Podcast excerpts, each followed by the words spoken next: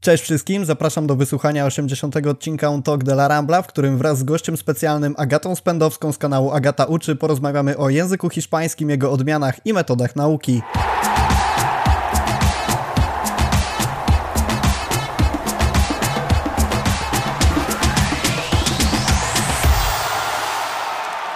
Cześć wszystkim raz jeszcze. Doskonale wiemy, że oczy całego świata są dzisiaj zwrócone w nieco innym kierunku niż słoneczna Hiszpania, co oczywiście w pełni rozumiemy, natomiast w morzu tych wszystkich negatywnych informacji chcielibyśmy, aby dzisiejszy podcast był taką kropelką normalności i próbą odciągnięcia myśli, chociaż na moment od sytuacji na Ukrainie. Niemniej zachęcamy oczywiście cały czas do pomocy i wspierania potrzebujących w każdej formie, jaką tylko możecie podjąć. Jak już powiedziałem, jest dzisiaj ze mną Agata Spędowska, nauczycielka języka hiszpańskiego z kanału Agata Uczy, na którym znajdziecie masę materiałów do nauki, również autorka kursu online do nauki tego języka. Cześć Agata, bardzo mi miło, że zgodziłaś się podzielić swoją wiedzą na naszym podcaście. Cześć, y, witam wszystkich serdecznie i bardzo, bardzo dziękuję za zaproszenie, jest mi bardzo miło. Zanim przejdziemy sobie do tego, jak się uczyć języka hiszpańskiego i jakiego języka hiszpańskiego się uczyć, bo to też jest również ważne, muszę Cię zapytać o jedną rzecz, czyli o Twoje kibicowskie preferencje, bo wiem, że w jednym z materiałów miałaś duży dylemat, czy dokonać zakupu koszulki e, piłkarskiej Barcelony, czy koszulki Realu. No my, my docieramy zarówno do jednych i drugich, ale jednak skupiamy się na kibicach Barsy, także powiedz proszę, czy Twoje preferencje poszły w którąś stronę, czy nadal jest to głównie reprezentacja Hiszpanii? Nadal, nadal jednak reprezentacja Hiszpanii, jeśli mam się tutaj, że tak powiem, skłaniać, ponieważ jednak jestem dość, dosyć daleko na co dzień od e, piłki nożnej, nie śledzę tego, e, jakby tych wydarzeń i tak dalej, e, aczkolwiek no, każda drużyna hiszpańska jest bliska memu sercu, dlatego myślę, że ta koszulka reprezentacji w lekcji, którą tam przeprowadzałam na temat słownictwa futbolowego, to, to jednak było dobre rozwiązanie i tego się trzymam. Ale wiem też, że odwiedziłaś zarówno Camp Nou, jak i Santiago Bernabeu i powiedz proszę, który na tobie, zrobił na tobie większe wrażenie. Tak, zgadza się. Byłam, byłam na obu i mówiąc szczerze, bardziej e, podobało mi się w Barcelonie ten e, stadion. Na tamten czas, jednak to było już kilka lat temu, ale na, na tamten czas e, był dużo bardziej nowoczesny, taki przyjazny w porównaniu do stadionu, stadionu Realu.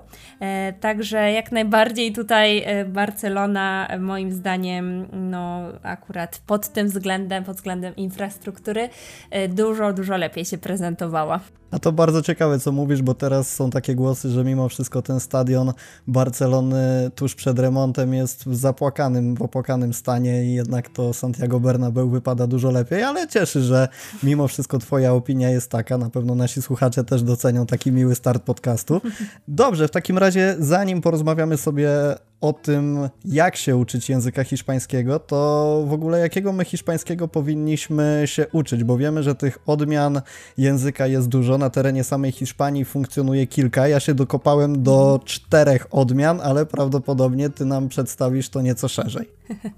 To rzeczywiście prawda, że akurat Hiszpania jest bardzo mm, różnorodna pod e, względem e, językowym e, i to jest zupełnie inaczej niż u nas w Polsce, gdzie w zasadzie wszyscy mówimy jednym językiem i to jest dosyć dziwne dla nas, że jedna osoba z jednego rejonu w Hiszpanii, tak jest, może mówić dwoma językami i jest to dla niej zupełnie naturalne. Co prawda, jakby sama konstytucja hiszpańska Hiszpanii mówi o jednym oficjalnym e, języku. Jest to hiszpański kastylijski, czyli castellano, e, ale no, istnieją e, tak zwane języki współoficjalne, czyli cooficiales po hiszpańsku. No i to są właśnie języki, które na mm, danym terenie funkcjonują jako te współoficjalne. Między innymi jest to kataloński w Katalonii i też na Balearach. Nie wiem, czy wiesz, ale tam też mówi się po katalońsku ja byłam z, taka zaskoczona, jeżeli chodzi o tę kwestię. Jak pojechałam pierwszy raz na Majorkę, nie wiedziałam o tym. A tu proszę.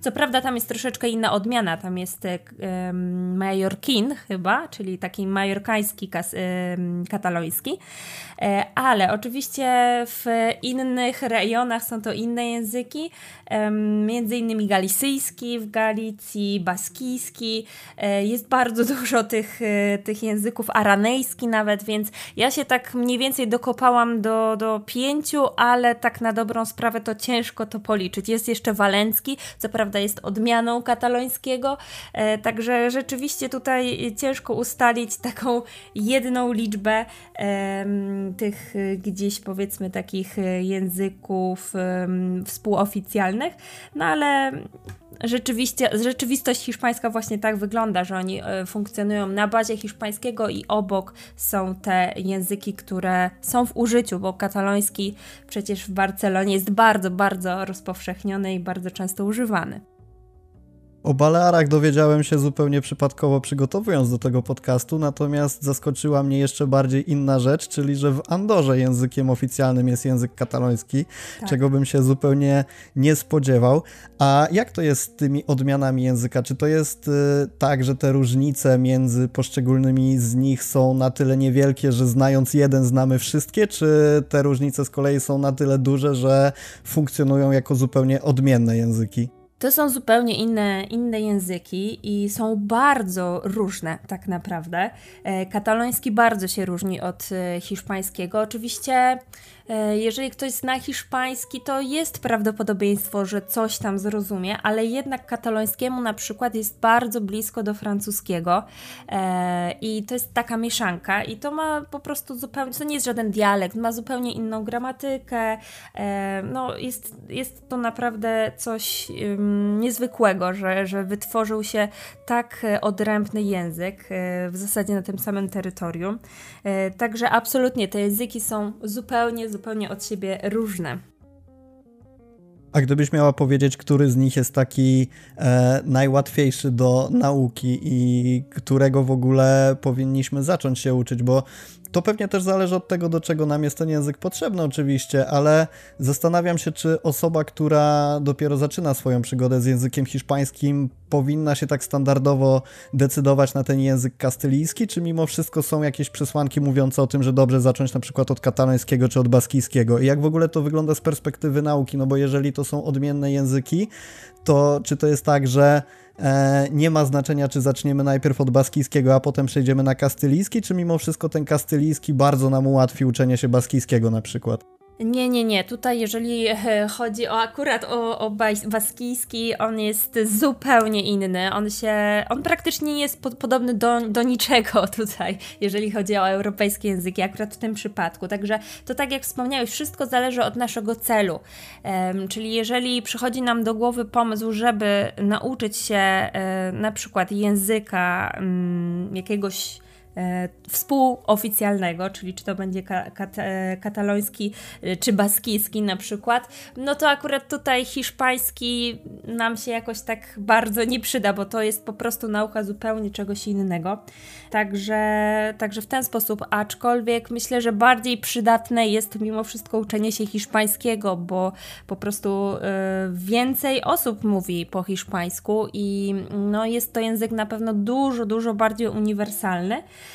aczkolwiek wiadomo, jeżeli komuś zależy na przykład na, na tym rejonie e, Katalonii, może też e, uczyć się katalońskiego, jasne, ale jednak trzeba by wybrać. E, nie polecałabym uczyć się na przykład jednocześnie hiszpańskiego i katalońskiego, bo to się może bardzo mieszać. Lepiej na przykład najpierw e, nauczyć się hiszpańskiego na jakimś poziomie, e, a potem zaczynać kolejny, dołączać sobie kolejne te języki. No bo po prostu bardzo często to się kończy tak, że jednak e, uczenie się dwóch języków naraz, tak, e, no jednak różnych w tym samym czasie może się okazać e, no ciężkim zadaniem. To teraz takie jeszcze krótkie pytanie, trochę nawiązujące do kultury, bo Wspominamy o tym, że te języki niejako nawiązują swoją odrębnością pewnie do tego, jak sama Hiszpania jest podzielona.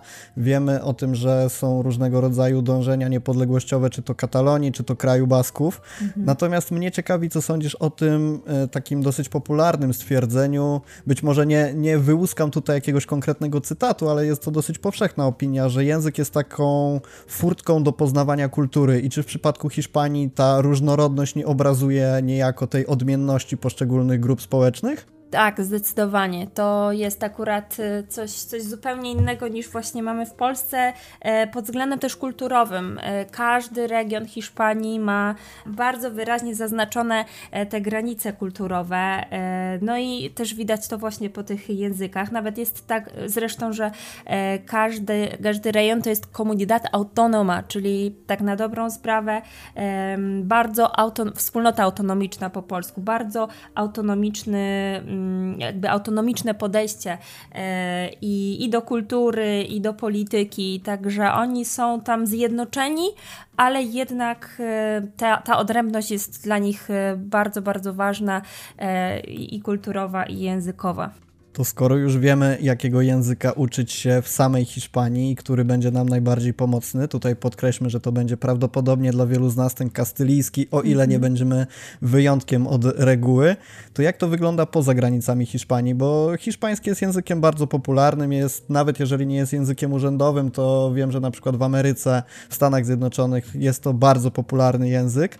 Natomiast znowu moje pytanie, czy nauczenie się tego języka kastylijskiego pomoże nam operować nim poza granicami Hiszpanii, czy możemy spodziewać się podobnej sytuacji, jak ma miejsce na terenie Hiszpanii, że możemy sobie znać język, a koniec końców przyjdą nam trudności z dogadaniem się z kimś, bo tych odmian będzie na tyle dużo, bądź będą na tyle e, duże różnice, że e, nie będzie to aż tak płynny hiszpański, nie będziemy mogli się tak łatwo porozumieć. Na pewno i to jest tak, że jeżeli uczymy się tej standardowej y, odmiany, czyli castellano, czyli hiszpańskiego, hiszpańskiego, kastylijskiego, to w całej Hiszpanii dogadamy się bez problemu, tylko po prostu nie będziemy operować, y, że tak powiem, językiem miejscowym, y, aczkolwiek nie jest to żaden problem. Czyli jeżeli uczymy się standardowej wersji, to bez żadnego problemu dogadamy się wszędzie, mimo tego, że na przykład w Katalonii bardzo dużo używa się katalońskiego, to jednak oni jednocześnie nie mają problemu z posługiwaniem się tym, tym hiszpańskim. Także tutaj możemy być spokojni, nie trzeba się uczyć każdego języka regionalnego w Hiszpanii, chyba że ktoś chce. E, a dodatkowo, jakby zaletą uczenia się hiszpańskiego jest to, że nie dość, że on nam się przyda w Hiszpanii, no to tak jak wspomniałeś, e, przyda nam się w wielu innych krajach. E, no cała Ameryka Południowa, co prawda oprócz Brazylii, bo tam mówi się akurat po portugalsku. Aczkolwiek bardzo rozumieją dużo e, z hiszpańskiego i rozumieć, e, znaczy i, i możemy zrozumieć też dużo z portugalskiego, bo te języki są e, myślę bardziej podobne niż e, na przykład właśnie hiszpański i kataloński, e, ale to jest moje zdanie. Mm, no ale oczywiście też właśnie w Stanach jest bardzo dużo e, osób, które z e, Ameryki Południowej wyemigrowały do Stanów i stąd też e, taka popularność tego, tego języka. Co prawda, oczywiście możemy się spotkać z różnymi, mm, może nie odmianami, ale różnicami po prostu językowymi zarówno w samej Hiszpanii, e, jak i właśnie w Ameryce, ale to nie jest na tyle, żeby się nie porozumieć. I to jest e, fajne w hiszpańskim, że jeżeli uczymy się standardu, to na, tak na dobrą sprawę dogadamy się wszędzie. I um, nie trzeba jakby wybierać na początku drogi z hiszpańskim, czy uczymy się amerykańskiej wersji, czy, czy tej europejskiej, e, bo można to skorygować e, już na powiedzmy dalszych etapach nauki, czyli na przykład nastawić się na naukę słownictwa e, z Ameryki albo z jakiegoś danego, tak na dobrą sprawę, z danego państwa w Ameryce, bo każde państwo ma jakieś swoje słówka, jakieś swoje naleciałości trochę inny akcent, ale też pamiętajmy, że akcent a wymowa to jest zupełnie coś innego, bo e, wymowy się uczymy e, standardowej, a akcenty są różne e, w różnych obszarach, w różnych rejonach. Także nie jest to problem, żeby uczyć się standardu, a potem ewentualnie nastawiać się na jakieś inne rejony świata, ale to jest właśnie ta uniwersalność hiszpańskiego. Czyli raczej takie detale i szlifowanie takich y, głębszych, nazwijmy to, różnic można sobie przesunąć na późniejsze, późniejsze etapy nauki, a jakby standardem, tym korem języka może pozostać kastylijski i możemy się go spokojnie do jakiegoś poziomu uczyć uniwersalnie. Tak, tak, zdecydowanie, bo na poziomie słownictwa takiego podstawowego e, są jakieś różnice, ale no nie na tyle, żeby się nie dogadać. E, z poziomu gramatyki też są e, jakieś różnice, ale nadal one nie, nie zakłócają w żaden sposób y, komunikacji, którą gdzieś tam będziemy mogli y, nawiązywać, także tutaj nie trzeba się o to martwić. Muszę Cię jeszcze podpytać o jedną rzecz, która mnie niezwykle ciekawi, a która gdzieś mi umknęła, jak rozmawialiśmy o samej Hiszpanii. I z czego wynika to, że Hiszpanie tak dobrze znają często dwa języki, czyli na przykład osoby zamieszkujące w Barcelonie znają i hiszpański i kataloński, bo my jako Polacy gdzieś ten drugi język zaczynamy wplatać zwykle jako, i zwykle jest to angielski gdzieś w przedszkolu, czy to w szkołach podstawowych, Natomiast tu domyślam się, że nie do końca tak to działa, że e, to jest jakoś narzucone przez edukację. Czy może się mylę? Czy rzeczywiście jest tak, że edukacja wywiera wpływ na dzieciaki, na rodziców, żeby znać dwa języki, żeby tym drugim językiem był właśnie kataloński? Zdecydowanie edukacja jak najbardziej jakby wywiera taki wpływ, bo ym, to też zależy od szkoły, wiadomo, ale znam osobiście takie przypadki, gdzie przedmioty są zarówno w y, katalońskim, jak i hiszpańskim na przykład, więc to jest po prostu dla nich naturalne. Nam się to trochę nie mieści w głowie, ale oni od dziecka y, są jakby uczeni tego, od, od swoich rodziców to, to przejmują, że są po prostu dwujęzyczni i jest to dla nich zupełnie naturalny stan. Potrafią się między tymi językami mm, bardzo łatwo przełączać i, i po prostu tak już jest, mają taką naturalną zdolność. E, jest to niesamowite i, ja to podziwiam bardzo, ale wiadomo, że są osoby, które trochę gorzej, że tak powiem, e, przyswajają sobie tą wiedzę i mówią lepiej na przykład w castellano, a trochę gorzej po katalońsku, ale generalnie no, ta dwujęzyczność jest bardzo, bardzo taka typowa dla, dla Hiszpanów. Ja nie tylko podziwiam, tak jak ty, ale też zazdroszczę, bo umiejętność tak. posługiwania się wieloma językami jest naprawdę wartością dodaną w każdym momencie i na każdym polu, a tym bardziej, jeżeli jest to, e, nawet jeżeli jest to język kataloński, który może się wydawać niszowy, to uważam, że dla samej satysfakcji umiejętności posługiwania się tym językiem jest to coś wspaniałego. E, wiemy już, jakiego hiszpańskiego się uczyć, a teraz jeszcze, tak przechodząc trochę do tematów e, trochę bardziej piłkarskich, ale nadal pozostając gdzieś w obrębie kulturowym, e, nakreślając trochę skąd mi się wzięło to pytanie, bo w Barcelonie jest taki piłkarz z Francji, nazywa się Dembele, którego, któremu wytyka się, że będąc w klubie bodajże od 2017 roku nie opanował języka hiszpańskiego, nie posługuje się nim płynnie, znając jakieś tam podstawowe zwroty. I oczywiście tutaj znowu musimy podkreślić, że nauka języka, no przede wszystkim zależy od własnej mobilizacji, własnych predyspozycji i chęci nauki tego języka, ale myślę, że patrząc tak z lotu ptaka na to wszystko, to są jakieś grupy narodów, którym ten język hiszpański jest y, dużo łatwiej się nauczyć. No tutaj oczywiście pomijamy ten aspekt, jeżeli ktoś jest na przykład z Argentyny, no to ten hiszpański ma opanowany, ale wydawać by się mogło tak y, z pozycji laika, że nauczyć się języka hiszpańskiego znając francuski nie jest tak trudno. I czy ty zgodzisz się z tym, że są takie yy, inne języki, jak francuski, może włoski, e, że osoby, które się nim posługują, po prostu mają taką dużo większą łatwość nauczenia się tego języka hiszpańskiego potem. No, zgadzam się tutaj, że akurat jeżeli chodzi o tą naukę mm, dla Francuza nauka hiszpańskiego, to jest to dużo łatwiejsze niż w odwrotną stronę, że tak powiem, bo jednak francuski e, jest bardzo podobny, na przykład jeżeli chodzi, nie mówię o wymowie, bo to jest inny świat, ale jeżeli chodzi o gramatykę, to jest bardzo podobny do hiszpańskiego e, i wydaje mi się, i też znam osoby, które znały najpierw francuski, a potem hiszpański i przychodziło im to z dużą łatwością, naprawdę. E, także tutaj się dziwię temu piłkarzowi, bo ta podstawa myślę, że bardzo łatwo by mu przyszła, tym bardziej, że właśnie ta wymowa w hiszpańskim nie jest jakaś super trudna. porównując to do francuskiego, no to to jest bułka z masłem tak naprawdę słówka są podobne, e, właśnie te reguły gramatyczne. E, także myślę, że e, piłkarzom z Francji, którzy przyjeżdżają do Hiszpanii, gdyby bardzo chcieli, to na pewno byłoby łatwiej nauczyć się hiszpańskiego niż w tą drugą stronę, jeśli hiszpański piłkarz przyjeżdża do Francji. No bo po prostu ma tą barierę wejścia, jeżeli chodzi o wymowę, mm, bardziej taką oporną, aczkolwiek też to jest do zrobienia.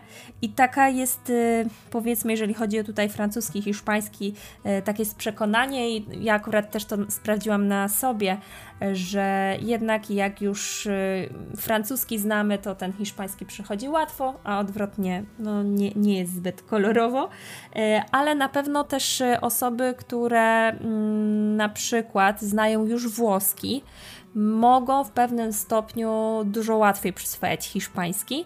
Czasami może być to powiedzmy takie podchwytliwe, bo są takie słowa pułapki, na które trzeba uważać, ale też osobiście uczyłam osoby, które znały już włoski i później uczyły się hiszpańskiego i było to jakby dużą zaletą, bo po prostu one zaczynały dużo szybciej mówić. Zresztą znajomość jakiegokolwiek języka obcego, e, taka pierwsza, ułatwia nam później uczenie się jakiegokolwiek e, języka. Nawet osoby, które znają już angielski, na pewno dużo łatwiej nauczą się hiszpańskiego, bo też są tak zwane kognaty, czyli wyrazy, które e, w dwóch językach brzmią praktycznie tak samo. Na przykład takim kognatem kognatem jest fotografia po hiszpańsku, no wiadomo, tutaj po polsku wszyscy rozumiemy o co chodzi.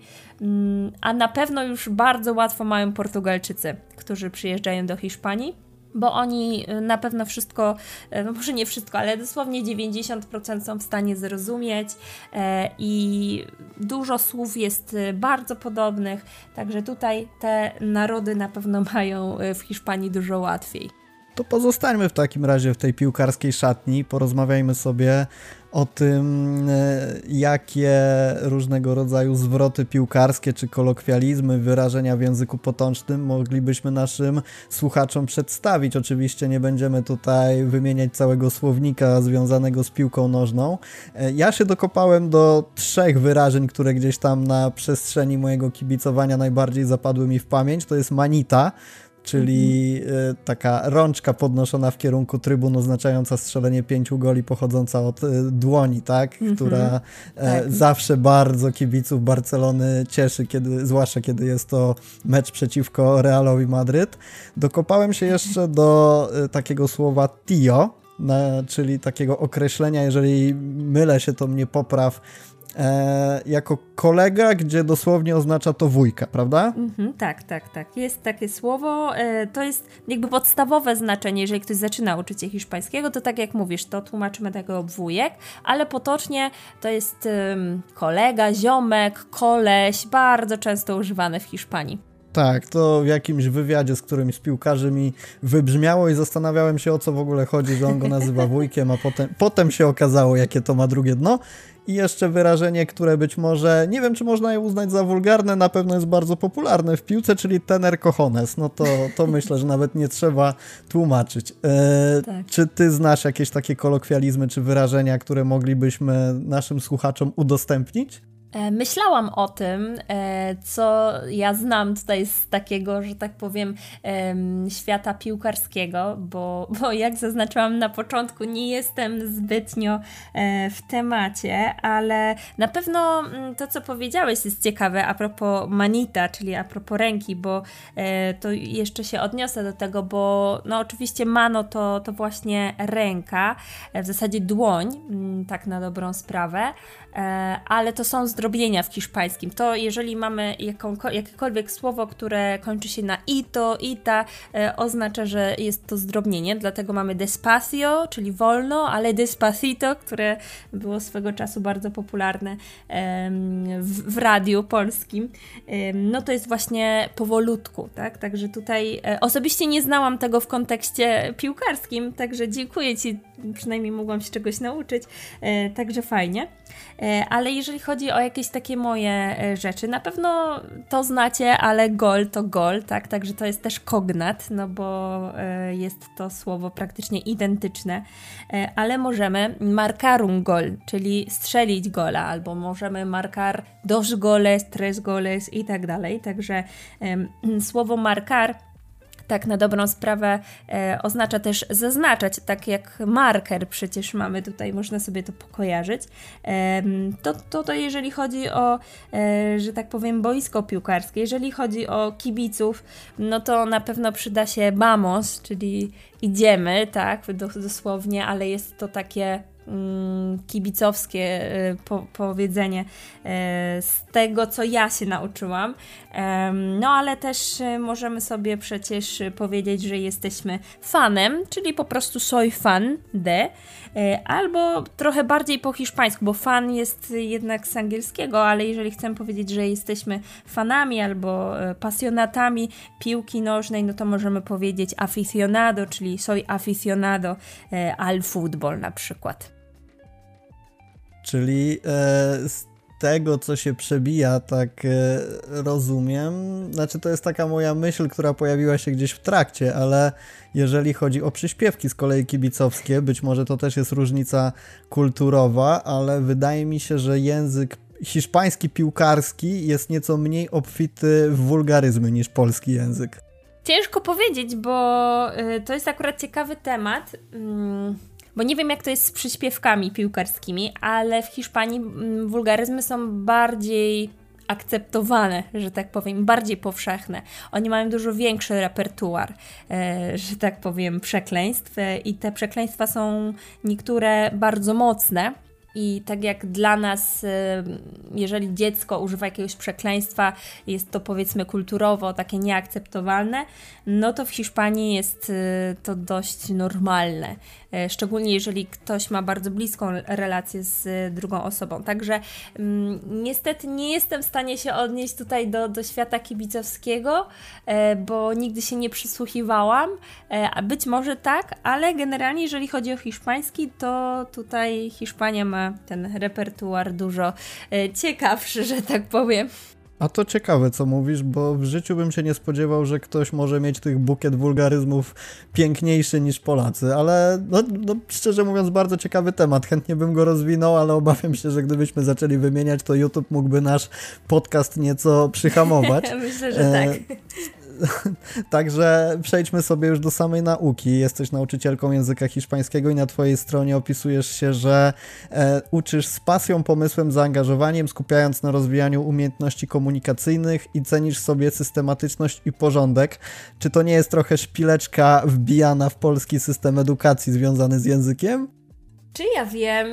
Generalnie pisząc to nie chciałam nikomu wbijać jakiejś szpilki, ale rzeczywiście to jest coś, co ja lubię. Ja lubię mieć wszystko zorganizowane, takie poukładane, e, no i też e, stawiać na, na takie praktyczne podejście, bo rzeczywiście tego no, brakuje w szkołach, e, chociaż są nauczyciele, którzy się bardzo starają, aczkolwiek sam system po prostu jest no, skonstruowany tak, a nie inaczej, więc ja generalnie od szkoły stronie, w sensie takim, że nigdy nie uczyłam w szkole publicznej, więc nie miałam okazji tak na dobrą sprawę sprawdzić od strony, że tak powiem, nauczycielskiej, jak to wygląda. Znam to tylko z perspektywy uczniowskiej, no a wszyscy wiemy, że ciężko się nauczyć języka w szkole, ale jest to możliwe, jeżeli tylko chcemy, jeżeli tylko jest z naszej strony zaangażowanie gdzieś też poza e, lekcjami. Także no, ja osobiście szpilki nie chciałam wbijać, ale, ale może rzeczywiście trochę to ja wytłumaczę skąd mi się wzięło to, że uznałem to za taką delikatną szpileczkę, bo w liceum miałem język hiszpański przez 3 lata, przez 2 lata było to takie standardowe uczenie się języka z nauczycielką, e, czyli wbijanie do głowy, że taki i taki czas używa się wtedy i wtedy i rozpisywanie tego na czynniki pierwsze, co generalnie skończyło się tym, że niewiele umiałem, a przez jeden rok, a w zasadzie jeden semestr miałem język hiszpański z Argentyńczykiem, z panem Claudio Chavezem, który organizował nam zajęcia polegające na rzucaniu piłeczki, na śpiewaniu, na wypełnianiu E, luk w tekście piosenek na podstawie słuchania i to było coś tak niesamowitego, że większość rzeczy, które teraz umiem, no mój, mój hiszpański nie jest absolutnie jakiś zaawansowany, jest bardzo podstawowy, ale bardzo dużo czego on mnie nauczył, znaczy co umiem, to właśnie on mnie nauczył. Agata, jak zacząć przygodę z hiszpańskim? Jesteśmy na poziomie zero i ten piękny język chcemy poznać, chcemy zacząć się nim posługiwać. Eee, od czego mamy zacząć? No w dzisiejszych czasach nie jest to bardzo trudne, bo, bo, mamy YouTube'a, mamy bardzo, bardzo duży dostęp do takich materiałów, które na początek są idealne bo oczywiście decyzje podejmujemy, ale też nie zawsze, że tak powiem, jest to decyzja na, za, na zawsze, na lata. Także dobrze byłoby sprawdzić, jak nam się w ogóle tego hiszpańskiego uczy, czy jest to przyjemne, czy, czy nam to sprawia radość, bo o to chyba e, chodzi też w uczeniu się innych języków. To, to ma być przyjemne, tak jest moje zdanie i, i, lubię właśnie tak podchodzić do języków y, jak do, do hobby. E, więc dobrze byłoby na początku sprawdzić, czy to jest coś dla nas, czyli wejść na YouTube'a, poszukać lekcji, jakichś filmików, czy to właśnie e, native'ów, którzy mówią w tym języku, zobaczyć ile e, nam się udaje w ogóle, nie wiem, może nie zrozumieć, ale rozróżnić chociaż słów, rozdzielić.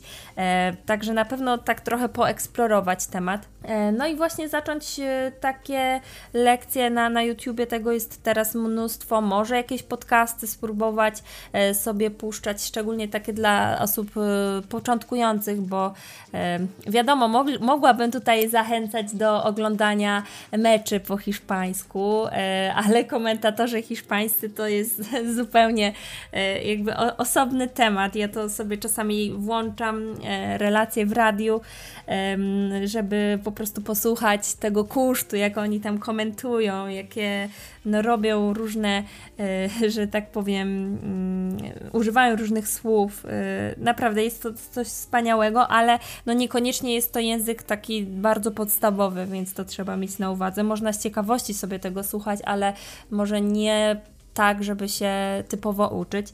Także myślę, że tutaj pierwsze kroki to w stronę internetu warto skierować i, i YouTube. No, no cóż mogę powiedzieć, to jest, to jest skarb po prostu naszych czasów, ten YouTube.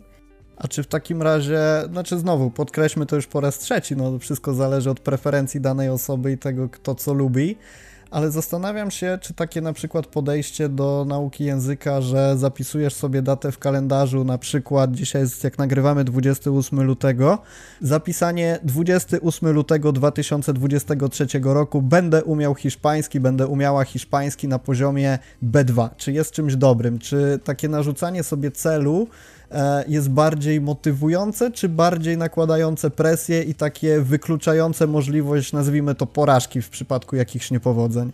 To wszystko zależy, zależy od naszych preferencji e, i ciężko powiedzieć w przypadku przyswajania sobie e, jakiegokolwiek języka, czy coś jest dobre, tak w 100%, czy coś jest złe. Bo ja na przykład lubię mieć taki cel, bo dobrze byłoby mm, starać się widzieć to, kiedy ten efekt ma nastąpić i ta, tak, żebyśmy po prostu byli w stanie sami siebie z tego rozliczyć, ale rzeczywiście czasami jest tak, jak mówisz, że e, w ten sposób narzucamy sobie swego rodzaju presję, która jeżeli jest e, za duża, no to też po prostu nam nie wychodzi, e, więc trzeba gdzieś tam w środku w sobie poszukać tej odpowiedzi, jak ja wolę, czy wolę sobie ustalić taki bardzo szczegółowy plan, czy jednak wolę bardziej na freestylu, to już tutaj, że tak powiem, zależy od preferencji, aczkolwiek ja jestem zdania, że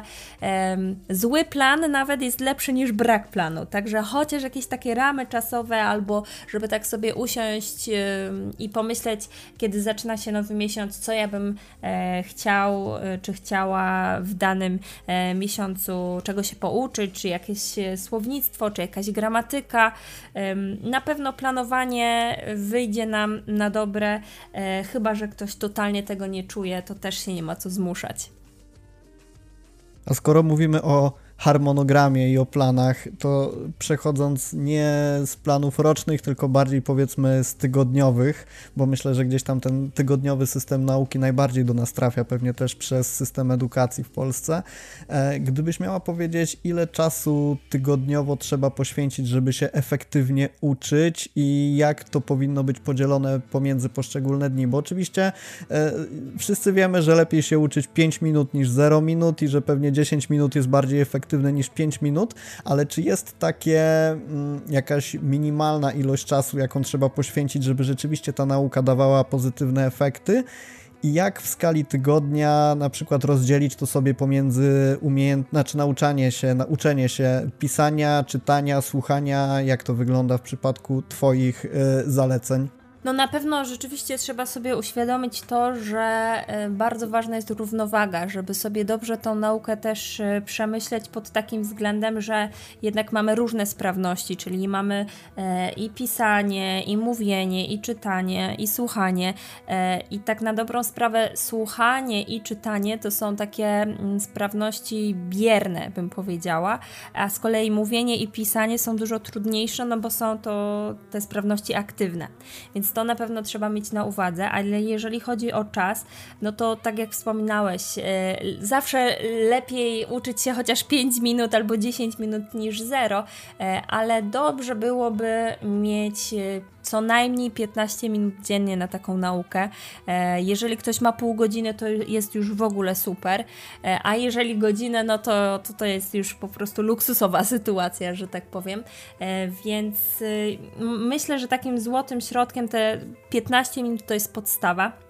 Co prawda jest taka e, zasada a propos wyrabiania nawyków, żeby usiąść w ogóle sobie tylko na minutę na początku e, do, do nauki czegokolwiek, na przykład hiszpańskiego, bo dzięki temu trochę oszukujemy swój mózg. Jak to na minutę tylko? Jakby po co? To, to nie będzie miało sensu. No ale dobra, skoro to minuta, no to tyle wytrzymam a tak na dobrą sprawę później uczymy się dużo dłużej, no bo co ja mam po, po minucie tutaj już kończyć, to nie, nie, bo ja mam jeszcze to do zrobienia, więc jeżeli ktoś jest na początku e, takiego wyrabiania sobie e, nawyku, no to można spróbować, e, aczkolwiek te, te 15 minut docelowo warto byłoby mieć powiedzmy w ciągu tygodnia, w dni robocze, a na przykład trochę więcej poświęcać w trakcie weekendu, na przykład godzina e, w niedzielę czy, czy w sobotę. Także też wszystko zależy od tego, powiedzmy, kiedy chcemy się tego na języka nauczyć, jaki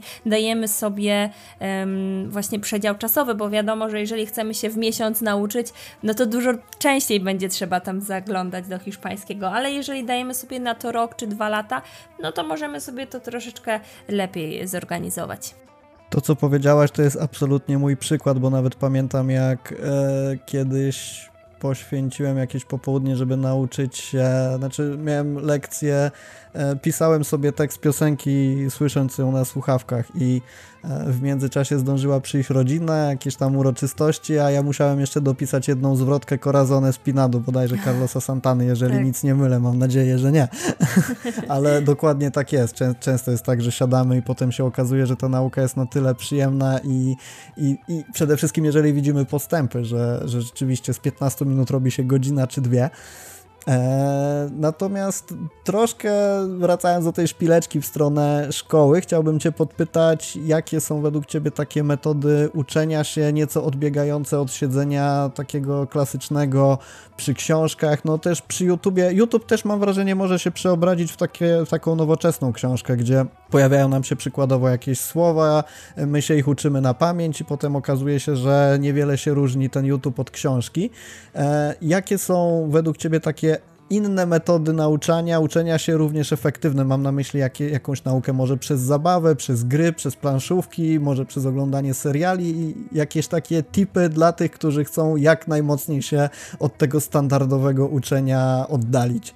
Jasne, zaraz tutaj y, coś na pewno wymyślimy, aczkolwiek mm, ja jestem zdania, że dobrze mieć właśnie core, nie? Tak jak sobie rozmawialiśmy, żeby rzeczywiście, jeżeli ktoś chce nauczyć się tak porządnie, to y, gdzieś znaleźć sobie mm, jakąś, jakiś taki schemat e, i źródło e, nauki takiej powiedzmy tradycyjnej, o ile nauka na YouTubie w, w ten sposób, y, naukę na YouTubie możemy tak określić. Aczkolwiek jeżeli chodzi o te dodatkowe, e, że tak powiem, aktywności, no bo to wszystko może być dodatkowo, że tak powiem, implementowane do takiej, do takiego koro, do takiej nauki. E, także jest mnóstwo teraz możliwości tak naprawdę, bo są i aplikacje, które nam pomagają e, uczyć się języka. Mm, na przykład e, Quizlet albo Memrise, bardzo fajna aplikacja z elementami grywalizacji, bo jeżeli to ma być przyjemne, no to fajnie byłoby rzeczywiście, żeby te, te, te elementy takiej gry wprowadzić. Także ja tutaj bardzo jestem, że tak powiem, osadzona w tych takich internetowych y, narzędziach. Jest bardzo fajna też aplikacja, która się nazywa Lyrics Training. Ona jest y, do różnych języków, nie tylko do hiszpańskiego, e, ale tam na przykład uczymy się właśnie przez hiszpańskie piosenki co wiem, że bardzo dużo osób lubi, bo jednak ten hiszpański fajnie brzmi w piosenkach, jest taki melodyjny, więc y, na pewno to. Na pewno podcasty, które akurat są o tyle fajne, że możemy ich słuchać w trakcie wykonywania innych czynności. To co prawda muszą być czynności, które są powiedzmy mechaniczne i które są bardzo dobrze przez nas już opanowane, typu zmywanie, prasowanie, bo nasz mózg generalnie bardzo nie lubi przełączać się między różnymi czynnościami, czyli jeżeli jeżeli e, on e, na przykład czegoś słucha, mm, no to nie może jednocześnie, nie wiem, e, coś, czegoś czytać, tak? Więc to jest po prostu niemożliwe. Więc tego nie polecam, ale jeżeli robimy jakąś taką czynność mechaniczną, to jak najbardziej. Ja bardzo na przykład lubię prasować i słuchać podcastów, bo takie dwa w jednym po prostu.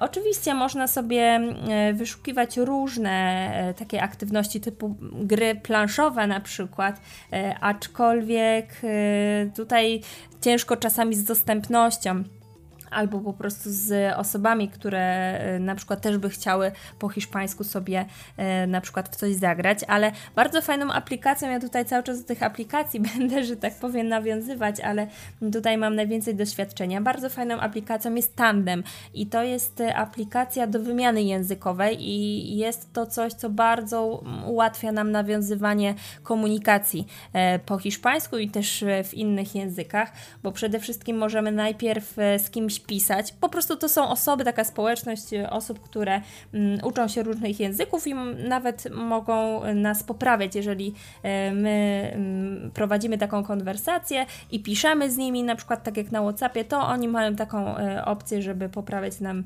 błędy, ale tam można też na przykład nagrywać wiadomości takie głosowe, co jest już w ogóle bardzo takim wysokim poziomem odwagi, żeby to zrobić, ale też generalnie można przy okazji sobie bardzo bardzo fajne znajomości ponawiązywać w zasadzie z całego świata. E, ja akurat tak poznałam mojego znajomego z Kostaryki, co w ogóle jest dla mnie jakimś kosmosem. E, także to są takie rzeczy, które których ja nie miałam zaczynając uczyć się hiszpańskiego i bardzo to polecam, bo widzę, że też moi uczniowie lubią z tego korzystać i że to po prostu sprawia, że ten hiszpański jest no, dużo fajniej przyswajany i, i właśnie tak dużo swobodniej. Gorąco liczyłem, że wspomniesz o tandemie, bo ja z niego bardzo namiętnie korzystałem. Co prawda on jest trochę też owiany taką złą sławą, bo wiele osób zaczyna z niego korzystać podobnie jak do aplikacji o również podobnej nazwie, czyli Tindera. Tak, tak. Ale, ale, ale no trzymajmy się jednak tej wersji, że jest to nadal aplikacja do nauki języka, która jest bardzo pożyteczna. Ja na tandemie rozmawiałem z dziewczyną z Kolumbii bodajże była no i oczywiście ona chciała się nauczyć angielskiego, w tym wypadku nie polskiego. Ja zgłosiłem się z potrzebą nauki hiszpańskiego i przyznam szczerze, taka mała dygresja, że bardzo mnie zszokowało, jakie są różnice kulturowe w postrzeganiu niektórych rzeczy i między innymi te, tego, jak e, mieszkańcy Kolumbii patrzą na Harry'ego Pottera, bo okazało się, że jakoś temat zupełnie przez przypadek zszedł na przygody tego małego czarodzieja. Nie wiem, czy małego, ale w, mo, może wtedy jeszcze był małym czarodziejem. E, w każdym razie no ja coś tam powiedziałem, że jestem wielkim fanem, że super, że bardzo się jaram tą książką, całą serią i tak dalej, i tak dalej, na co ona mi odpowiedziała, że oni tak nie do końca postrzegają tę książkę super, bo e, tam gdzieś się nawiązuje do różnego rodzaju rytuałów, magii i tak dalej i oni wierzą, że te rzeczy, które się opisuje mogą się naprawdę wydarzyć, że nie traktują tego tylko jak bajkę opisywaną w książce, tylko że gdzieś to ma realne przeniesienie potem na ich życie. Więc tak bardzo ostrożnie podchodziła do tego tematu, gdzie mnie z pozycji Europejczyka, Polaka, no ciężko przyszło zrozumieć, że można się w pewien sposób, może nie bać, ale z taką ostrożnością podchodzić do książki, która wiadomo, że jest napisana no, celem rozrywki i wprawienia kogoś w dobry nastrój, a niekoniecznie tego, żeby wywołać jakieś czarno-magiczne rzeczy w realnym świecie, ale no rzeczywiście poza tym, że e, opanowałem kilka nowych słówek z hiszpańskiego, to takie smaczki kulturowe wypływały, że naprawdę warto sobie nawet dla samego tego aplikację założyć, bo uważam, że coś, coś fantastycznego. Tak, tak, no na, na pewno jeszcze tutaj nawiążę do, do tej opcji Tinderowej. Wiadomo, że zawsze się znajdą takie osoby, które, e, że tak powiem, mają inne trochę y, zamiary, ale no na szczęście to jest tylko aplikacja, więc y, wiadomo, że tam trzeba zachować wszystkie środki y, ostrożności, nie podawać adresów i tak dalej. Szczególnie w dzisiejszych czasach jest to na pewno a propos oszusta z Tindera i tak dalej. Ostatnio oglądałam, no to, to trzeba tą ostrożność i zdrowy rozum Y, gdzieś tam zachować, aczkolwiek no to też trochę zależy od nas, wiadomo, bo jeżeli ktoś tam schodzi na inne tematy, no to przecież zawsze gdzieś możemy się odciąć, nie? A także y, rzeczywiście mm, myślę, że warto I, i ja też dużo miałam takich konwersacji, w których y, sporo się dowiedziałam o innych krajach, także mimo wszystko nadal warto z, z tandemu korzystać. Pewnie, pewnie, że tak. E, a czy jakieś takie metody uczenia się języka hiszpańskiego stricte przeznaczone dla kibiców jesteś w stanie polecić, czy mimo wszystko na poziomie gdzieś tam e, tego A1, A2, B1 powinniśmy się skupiać na e, takich bardzo, no nie chcę powiedzieć bardzo podstawowych, ale standardowych, może to jest lepsze słowo, metodach? Na pewno, jeżeli zaczynamy od zera, to, to warto mimo wszystko skupić się na tym standardzie, bo to jest taka baza. I jeżeli będziemy mieć dobrą bazę, to później możemy dużo, dużo bardziej rozwijać ten język w kierunku takim, który nas e, bardziej interesuje.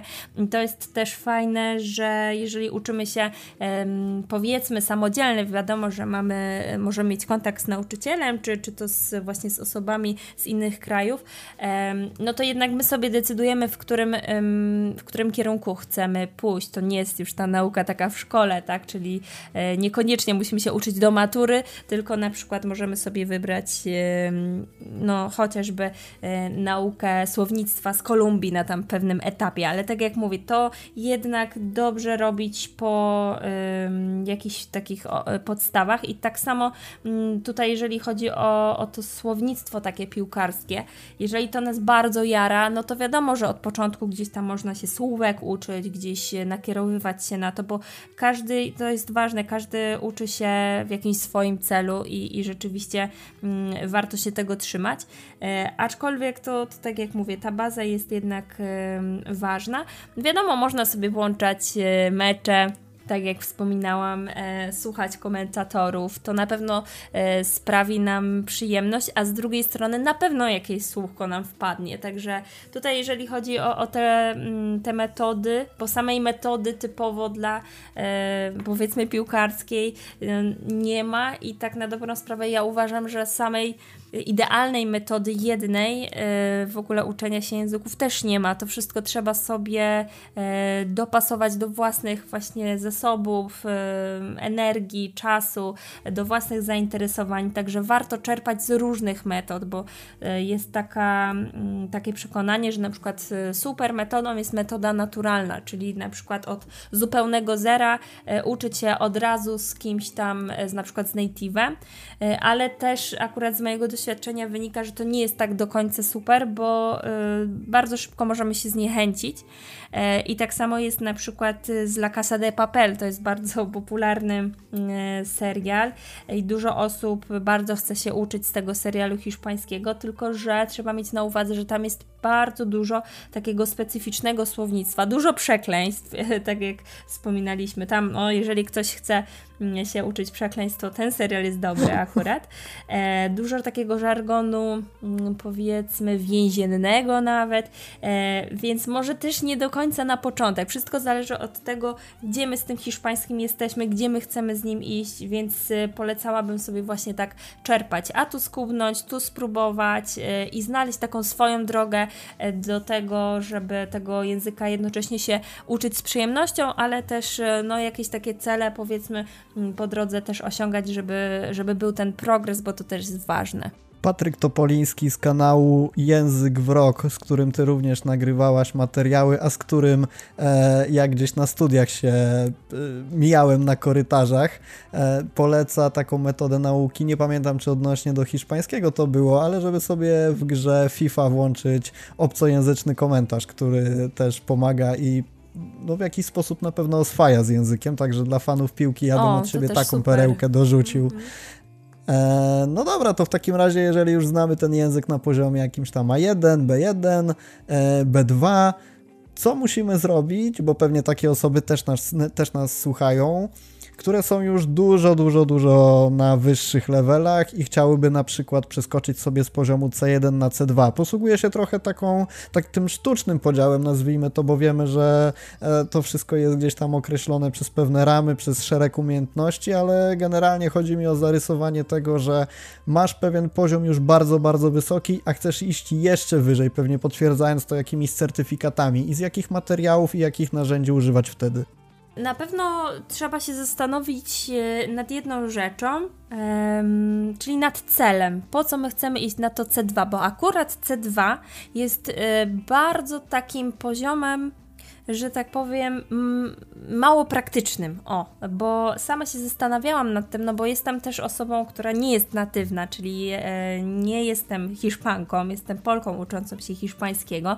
E, jestem nauczycielką, więc ja akurat tak mam, że też e, właśnie myślę o tym, jak tu jeszcze powiedzmy ulepszyć ten swój hiszpański, bo to jest przygoda, która się nigdy tak naprawdę nie kończy. I miałam takie zapędy na to, żeby robić sobie egzamin DELE. To jest taki egzamin, egzamin, który jest e, oficjalny, w, jakby w Instytucie Cervantesa się go robi.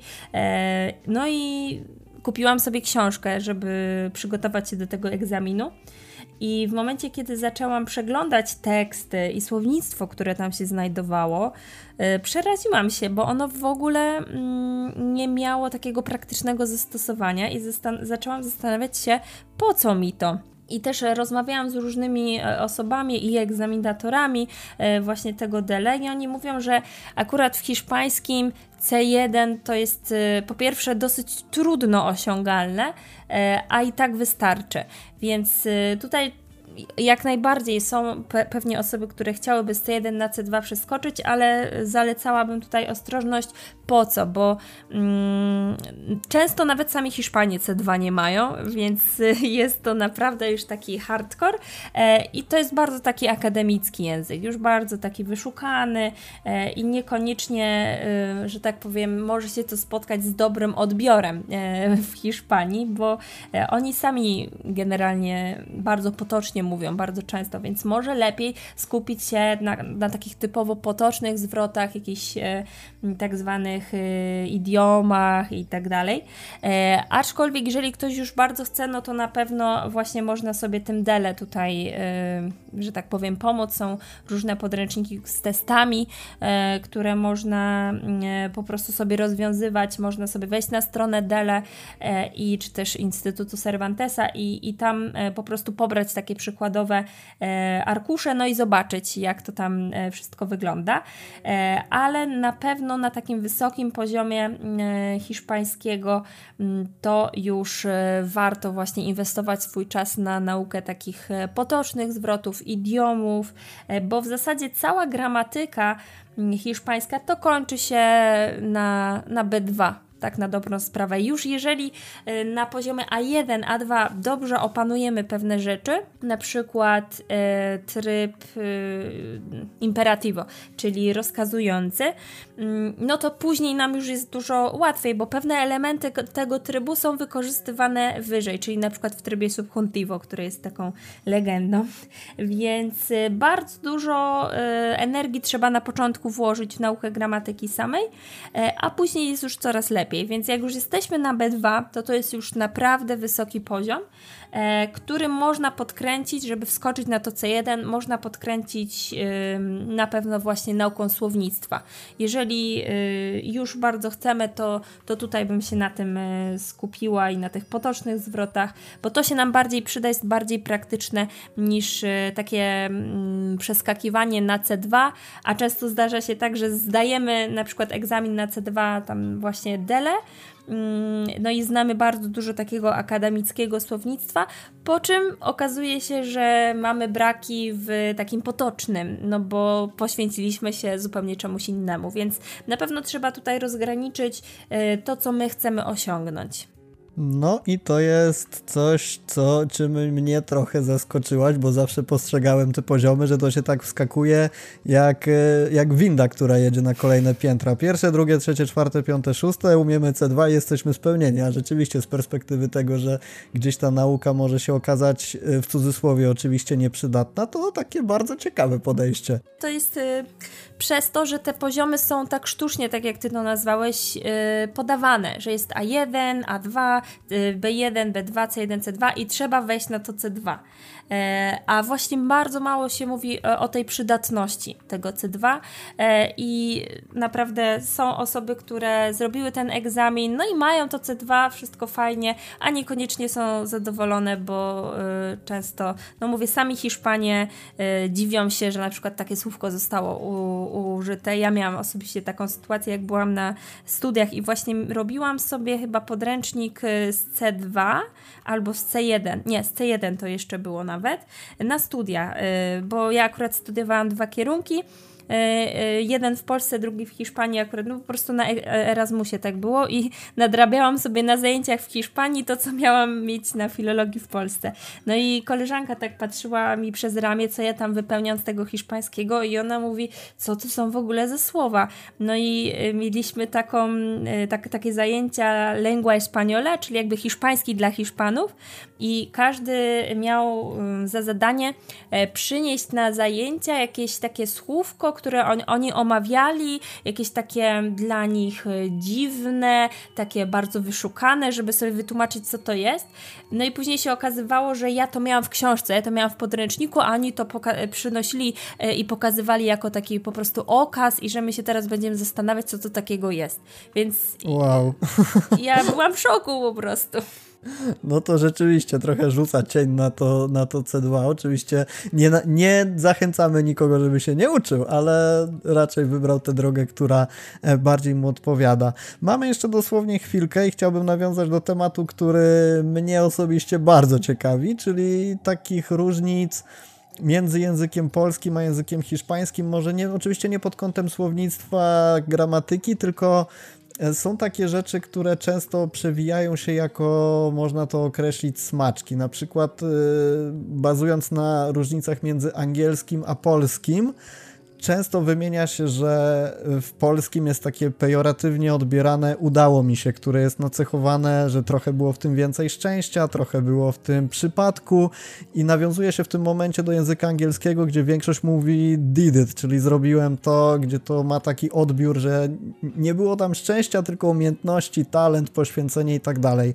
Czy jesteś w stanie wskazać e, takie różnice między polskim a hiszpańskim? Być może trochę cię zaskoczyłem tym pytaniem, więc przepraszam, ale, ale jeżeli coś, coś masz yy, takiego ciekawego do, do opowiedzenia, to ja jestem, ja byłbym przeszczęśliwy, gdybyś nam to przedstawiła.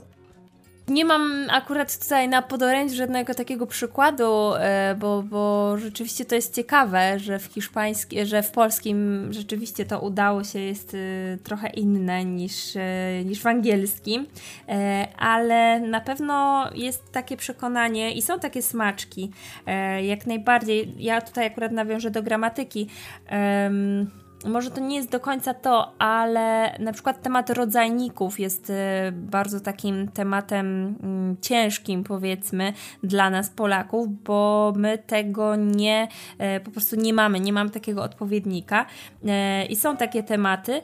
E, no i niestety wymaga to, powiedzmy, otworzenia Albo utworzenia takiej przestrzeni w głowie, że jednak y, to nie jest tak, że jesteśmy w stanie y, cały hiszpański y, przełożyć na polski i wszyscy będą szczęśliwi, że będziemy wszystko rozumieć. Na pewno tego by się trzeba było pozbyć, bo my tak bardzo lubimy te kalki i one nam pomagają, one są ok, ale nie zawsze to jest możliwe. Więc tutaj na to myślę, że trzeba uważać. Może to nie jest związane ze słownictwem, E, ale na pewno w ogóle nauka języków e, bardzo otwiera głowę. I na początku mamy taki bunt i się frustrujemy, co to jest w ogóle rodzajniki, co to ma być, tego nie ma w polskim, a kiedy to się opuszcza, a kiedy jest określone, a kiedy nie, ale z czasem po prostu e, jak się uczymy, no to robimy takie, aha, okej, okay, no tutaj jest ten rodzajnik, w sumie to nie wiem dokładnie do czego to odnieść, no ale muszę go przyjąć, bo po prostu Hiszpanie niestety nie zmienią języka swojego tylko dlatego, że my uczący się mamy tutaj jakieś pretensje i nie potrafimy sobie z tym poradzić, więc myślę, że tutaj na pewno tego nas e, trochę hiszpański uczy, takiej pokory e, i mm, no na pewno takiego innego spojrzenia na, e, na drugi język. Agata, bardzo Ci dziękuję za udział w naszym podcaście. Przekazałaś mnie i naszym słuchaczom masę przydatnej wiedzy. Także mam nadzieję, że jeżeli ktoś kimś targały wątpliwości, czy warto zacząć się uczyć hiszpańskiego, a przede wszystkim jak zacząć się go uczyć, to dostał tutaj e, pewnie w pigułce, bo moglibyśmy o tym dyskutować jeszcze bardzo długo, ale w pigułce dostał masę niezbędnych informacji, jak zacząć swoją przygodę. Także wielkie dzięki, że zgodziłaś się na udział. Ja bardzo dziękuję za zaproszenie i, i, życzę powodzenia i owocnej nauki wszystkim, którzy chcą e, hiszpańskiego się uczyć. Dzięki. A Wam, kochani, wszystkiego dobrego, dużo odwagi w tych trudnych czasach i pomagajmy tym, którzy tej pomocy potrzebują. Będziemy to stale przypominać. Dzięki i do usłyszenia w kolejnym odcinku.